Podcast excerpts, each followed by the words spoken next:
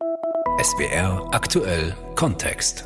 Anfang des Jahres haben wir den Élysée-Vertrag und damit die gelungene Versöhnung zwischen Deutschland und Frankreich gefeiert. Vom Erbfeind zum geschätzten Partner und zum Mitstreiter der europäischen Idee. Das ist ein Erfolg mit Goldrand. Stellt sich die Frage, warum es mit Russland nicht in gleicher Weise funktioniert hat. Und das, was funktioniert hat, an Jugendaustausch und gemeinsamen Projekten, ist durch den Ukraine-Krieg zunichte gemacht worden. Darum geht es in diesem SWR aktuell Kontext, das Problem mit den deutsch-russischen Beziehungen. Mein Name ist Ulrike Alex.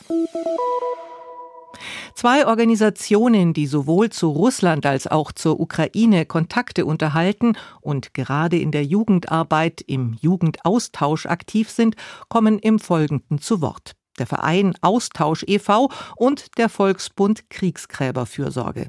Diane Tempel ist Pressesprecherin des Volksbunds, der 1919 unter dem Eindruck des Ersten Weltkrieges gegründet wurde.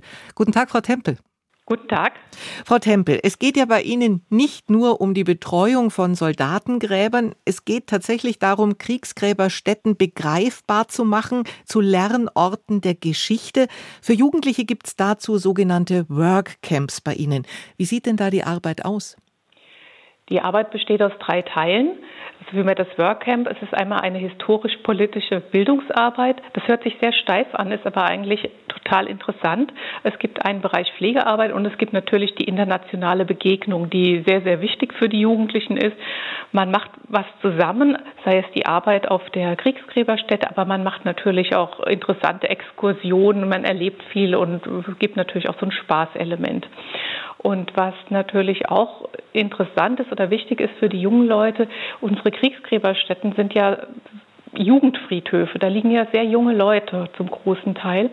Und wenn Jugendliche beispielsweise Kriegsgräberstätten pflegen, dann setzen die sich auch mit der Biografie der Toten auseinander, die dort liegen. Also sie lesen die Namen und sie erkennen an den Lebens- und Todesdaten, erkennen die, dass da teilweise Gleichaltrige liegen. Und das ist schon was, was was mit den Leuten etwas macht. Wie sahen denn Ihre Kontakte nach Russland in Zusammenhang mit diesen Workcamps in den vergangenen Jahren aus? Die sahen eigentlich erstmal ganz gut aus. Also wir haben direkt angefangen mit dem Kriegsgräberabkommen vor 30 Jahren zwischen Deutschland und Russland auch internationale Begegnungen durchzuführen in Russland. Und eigentlich war das über viele, viele Jahre sehr erfolgreich. Es gab binationale bilaterale, trinationale, also Deutsch, Französisch, Russisch, also internationale äh, Veranstaltungen. Und da hängt es natürlich auch immer davon ab, mit wem man da noch zusammenarbeitet. Es gibt relativ viele Träger, die sich das auf die Fahnen geschrieben haben, aber vieles einfach auch durch persönliche Kontakte und Beziehungen gelaufen.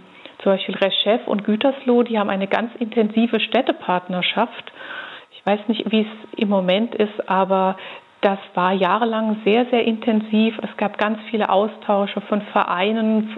Es gab natürlich die Workcamps, aber auch von Schulen. Und da ist ganz viel passiert. Kamen denn auch russische Schüler und Jugendliche nach Deutschland? Ja, auch das. Das gehört immer dazu. Also das geht immer so hin und her. Also da gibt es wirklich auch, oder da gab es wirklich sehr, sehr enge Beziehungen. Es gibt immer noch mal so eine Rückbegegnung zum Beispiel in Reschef und Gütersloh, die haben sich da abwechselnd getroffen. Und das ist vielleicht interessant, gerade bei diesem Beispiel. Das kam auf eine Initiative von Veteranen zustande, also von Deutschen und von Sowjetischen, also deutsche Soldaten und Soldaten der Roten Armee, die sich, die wissen wollten, wie es ihnen nach dem Krieg ergangen ist. Und daraus hat sich das alles gebildet. Sie machen Jugendarbeit auch Deutsch, Französisch, fördern das, haben da auch einen Preis dafür bekommen. Wie unterscheidet sich oder unterschied sich, muss man ja jetzt sagen, diese Arbeit deutsch-französische Freundschaft von der deutsch-russischen Freundschaft? Ja, Unterscheidung ist jetzt schwierig. Es sind schon nochmal andere Kulturen. Also vieles ist uns vertraut in Begegnungen mit russischen Menschen, aber es gab auch äh, schon Unterschiede ja, sagen wir mal, die unterschiedliche Erinnerungskultur. Also äh, da gibt es ein schönes Beispiel für die russischen Jugendlichen, war das total irritierend, als sie zu dem deutschen Volkstrauertag kamen, dass da John Lennon gespielt wurde und äh, Friedenslieder gespielt wurden, weil Erinnerungstage und Gedenktage in Russland sehen komplett anders aus. Für die Deutschen war es wiederum sehr irritierend, sich diese Denkmäler in Russland anzugucken. Die sehen ja ganz anders aus, ganz martialisch. Und äh, da gab es auch viel Nichtwissen auf beiden Seiten, was das, was so das Narrativ der Geschichte angeht. Aber da gab es natürlich dann auch viele Aha-Erlebnisse, nämlich nur, wenn ich das Fremde sehe und vergleichen kann und dann auch gleich in Kontakt damit komme und nachfrage, warum macht ihr das so, dann entsteht doch was. Auf jeden Fall, da entstehen auch wirklich ganz, ganz enge Beziehungen und ja, Freundschaften und mehr natürlich. Also gab auch schon Ehen. Also das ist wirklich witzig, also was diese Workcamps so stiften. Und einen schönen Satz hat mal eine junge Frau gesagt, die ich interviewt habe. Die hat gesagt, früher war Russland für mich, das war vor drei Jahren, Putin. Heute ist es für mich Sergei. Und das fand ich wirklich sehr, sehr rührend. Also dieses Bild, dass ihr Russlandbild sich komplett verändert hat. Und durch den Ukraine-Krieg ist das jetzt alles eingefroren, oder? Das ist jetzt erstmal im Kühlschrank, sagen wir so. Wir hoffen auch, dass es irgendwann weitergeht. Und dann muss wahrscheinlich auch einiges aufgearbeitet werden. Es ist eine Herausforderung, wie man den Krieg thematisiert. Das war es auch auf den Workcamps der letzten Jahre. Und da gibt es natürlich, also da gibt es eine andere, auch in Russland, eine ganz andere Kommunikationskultur, sage ich mal höflich. Mit Kriegen in Europa haben Sie Erfahrung. Der Jugoslawienkrieg ist eine davon. Wie sind Sie damals damit umgegangen?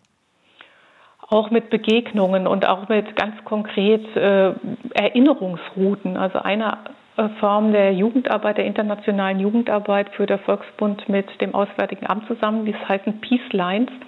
Und das sind im Grunde kultur historische Erinnerungsfahrten, über ja, Kriegsgebiete, ne? also oder ich könnte mal sagen Brennpunkte der Geschichte. Und eine geht über den Balkan und da werden natürlich auch Städte wie Sarajevo besucht, ja, die eine, die im Grunde drei Kriege erlebt haben, von der letzte Krieg wirklich sehr, sehr präsent ist. Haben Sie denn Hoffnung, dass es für die deutsch-russische Jugendarbeit bei Ihnen eine Zeit nach dem Ukraine-Krieg geben wird? Ja, das wird keine leichte werden, aber ich denke immer, und das ist so mein ganz persönliches Gefühl, wenn man in Russland unterwegs war oder auch in der Ukraine, man hatte, hatte so schöne Begegnungen mit den Menschen da vor Ort. Und es gab 30 Jahre wirklich nicht immer eine einfache Zusammenarbeit, aber es gab eine Zusammenarbeit. Es gab so viele Beziehungen und Freundschaften, die man da geknüpft hat. Das kann nicht vorbei sein. Das darf einfach nicht vorbei sein. Sagt Diane Tempel, Pressesprecherin des Volksbundes. Vielen Dank. Ja, danke schön. Die Frustration, dass langjährige Arbeit auf Eis liegt, kennt auch Stefan Melle. Er ist Geschäftsführer des Vereins Austausch. Guten Tag, Herr Melle. Schönen guten Tag. Herr Melle, im Leitbild Ihres Vereins heißt es, der deutsch-russische Dialog ist ein wichtiger Baustein beim Entstehen einer europäischen Zivilgesellschaft. Warum ist dieser Dialog so schwierig und zwar schon lange vor dem Ukraine-Krieg? Ja, er ist tatsächlich schon sehr lange sehr schwierig und man muss das wirklich ganz wesentlich der seit Jahren und inzwischen sogar Jahrzehnten eskalierenden russischen Führung zuschreiben. Vielleicht ist sie nicht der einzige Faktor, aber sie ist wirklich der prägende Faktor dafür und es ist kein Zufall, dass da jetzt auch vom Präsidenten und seinen Leuten der Krieg äh, angefangen hat. Im Grunde genommen haben sie immer erwartet, dass Ihr Anspruch, und das ist wesentlich auch der persönliche von Wladimir Putin, auf einen Einflussbereich, auf einen Quasi-Erhalt sozusagen eines postsowjetischen Territoriums als von Russland dominiert, dass Sie das halt durchsetzen.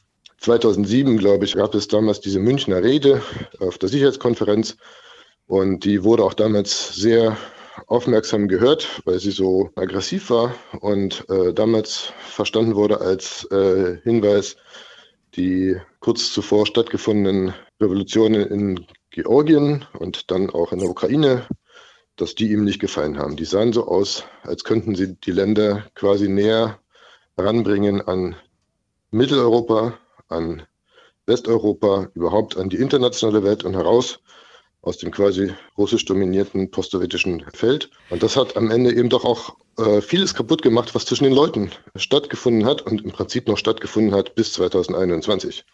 Sie sprechen es ja. an, 2021. Seit diesem Jahr steht Ihr Verein auf der russischen Liste der unerwünschten Nichtregierungsorganisationen. War es denn das dann mit Ihrem Engagement in Russland und für Russland?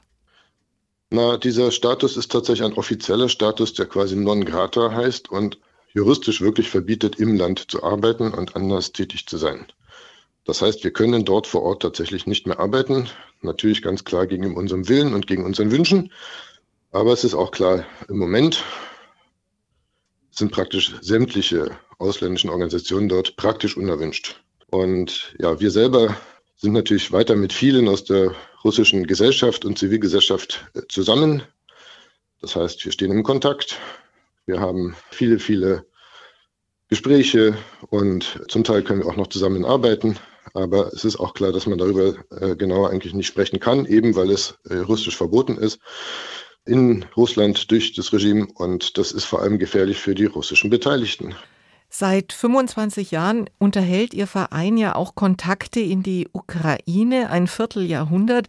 Äh, haben Ihre Partner dort nicht erwartet, also spätestens nach der Krim-Annexion, dass Sie alle Verbindungen nach Russland abbrechen? Ehrlich gesagt, nein. Natürlich ist es für die Ukrainerin zunehmend schwer gewesen, sich überhaupt Kontakte und Zusammenarbeit mit Leuten aus Russland vorzustellen oder auch erst recht äh, sie zu gehen und zu machen. Dennoch hat das immer stattgefunden und findet im Übrigen in Einzelfällen auch heute statt. Ja, also es gibt auch bei uns etliche Projekte im Bereich Umwelt, im Bereich Menschenrechte, wo tatsächlich Leute aus der Zivilgesellschaft der Ukraine und Russlands weiter zusammenarbeiten und gemeinsam beteiligt sind. Das ist natürlich inzwischen auch etwas, was die Ukrainer im eigenen Land schon gut erklären müssen. Und wir selber mussten es auch sehr, sehr viel erklären. Wir haben früher deutsch-russischer Austausch geheißen. Für uns war das selber auch schon viele Jahre ein nicht mehr passender Name, und zwar nicht wegen des Krieges jetzt, sondern weil wir selber eben multilateral arbeiten mit einem Schwerpunkt auf Osteuropa und dann auch Südkaukasus.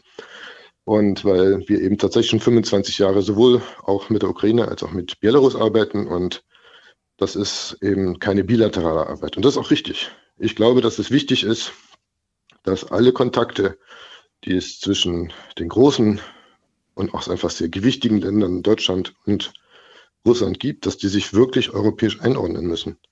Dass sie wirklich leisten müssen gegenüber den anderen Ländern, die nicht so viel Kraft, nicht so viel Gewicht in ihren Umgebungen haben, dass sie wirklich da auch ein bisschen zurücktreten müssen und verstehen, dass die kleineren Länder dieselben Rechte haben, wirklich gleichberechtigt sind. Wir haben ja gerade den Jahrestag des Élysée-Vertrages gefeiert und zu Recht gewürdigt, was für eine großartige Errungenschaft die deutsch-französische Freundschaft ist, aus Erbfeinden geschätzte Nachbarn zu machen. Dafür werden Friedensnobelpreise vergeben. Warum hat es mit Russland keine ähnliche Entwicklung gegeben? Dafür gibt es sicher viele Faktoren. Ich muss leider sagen, es gibt hier einfach den Druck des russischen Regimes und des russischen Präsidenten persönlich, äh, das alles in sein Weltbild einzufügen, das hat unglaublich geschadet und hat wirklich im Ergebnis fast alles kaputt gemacht. Das ist natürlich nicht der einzige Grund.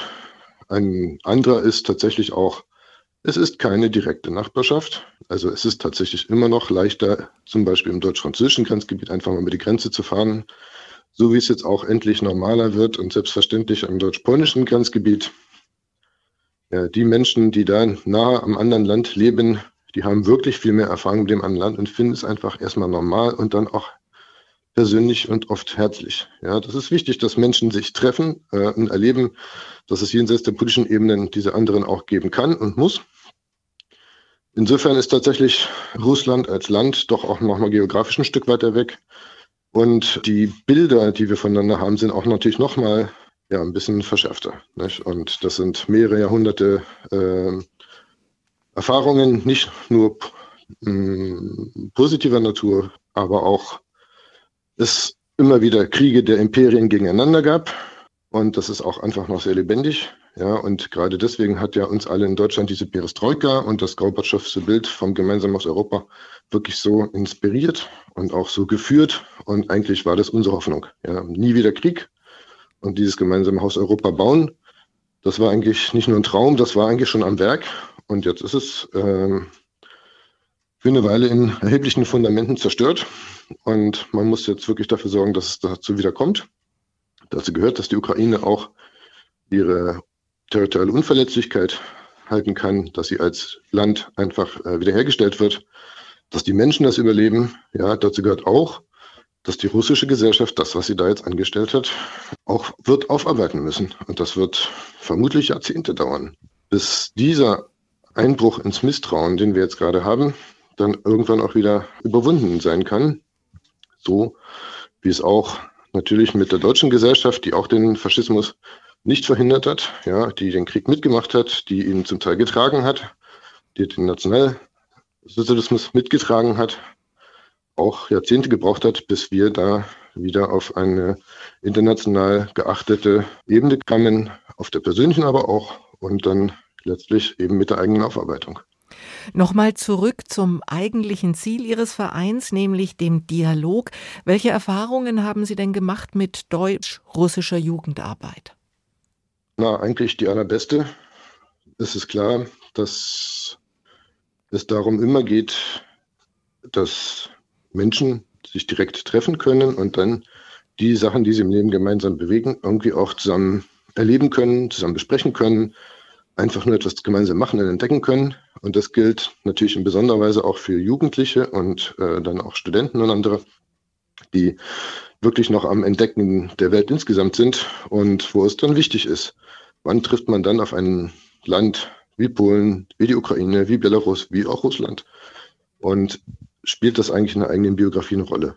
Und ja, viele von denen, die das mal erlebt haben, wissen jetzt sehr genau zu unterscheiden, was darin ist Rolle des Regimes, was davon ist Rolle des Präsidenten und was ist das Problem der Gesellschaft in Russland und was davon tragen Leute nicht und was nicht. Und das ist auch für uns wichtig, dass wir nicht äh, in so Begriffe verfallen wie pro-russisch und so weiter, weil wir müssen auch verstehen, dass es in Russland verschiedene Leute gibt, dass jetzt auch viele aus dem Land geflohen sind. Und es ist dann wieder wichtig, dass man auch jetzt diese Unterschiede kenntlich macht in jeder Öffentlichkeit und auch dann wieder gegenüber Jugendlichen. Wir können im Moment praktisch keinen Jugendaustausch machen. Wir nicht, andere nicht, auch die Stiftung Deutsch-Russischer Jugendaustausch in Hamburg nicht.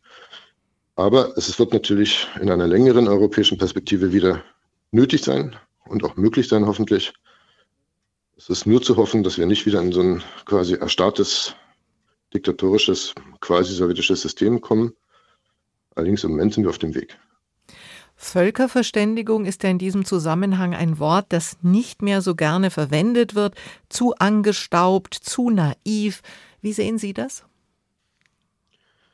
Ich halte Völkerverständigung überhaupt nicht für naiv. Das ist ein Grundanliegen, das wir alle immer haben müssen und das wir auch jetzt nicht verlieren geben dürfen. Und es ist äh, absolut erforderlich, dass wir das allen erklären, dass wir sie davon überzeugen. Und das wird auch wieder möglich sein.